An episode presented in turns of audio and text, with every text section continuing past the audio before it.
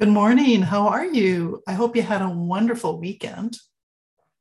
Having my own practice, my own financial practice, I get to put clients before shareholders. I love that. The financial industry can be complicated and confusing. I know I've been in the industry since the 90s, so I love being able to help people. And today I want to talk to you about child rearing provisions.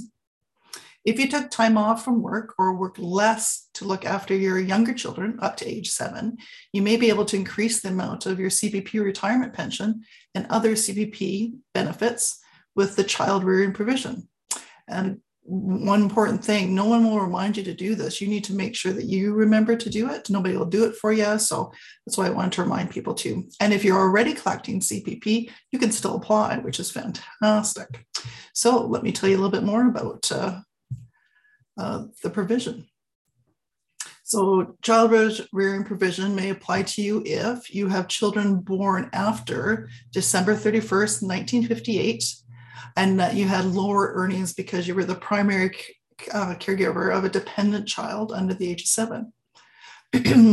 so, um, how it works if you qualify, your pension amount will be adjusted and calculated as follows.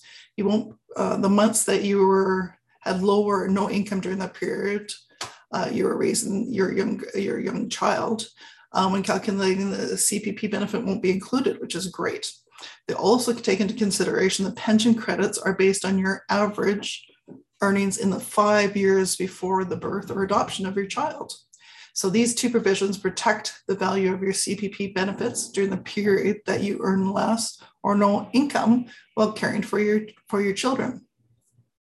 Uh, the, the, this provision can also help you qualify for CPP disability, disability benefit should you need it.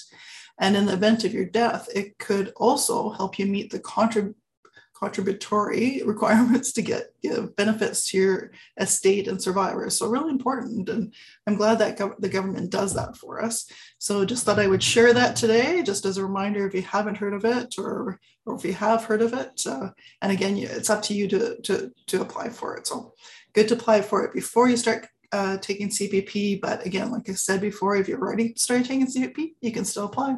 So I hope you have a fabulous week, and I'll see you next week.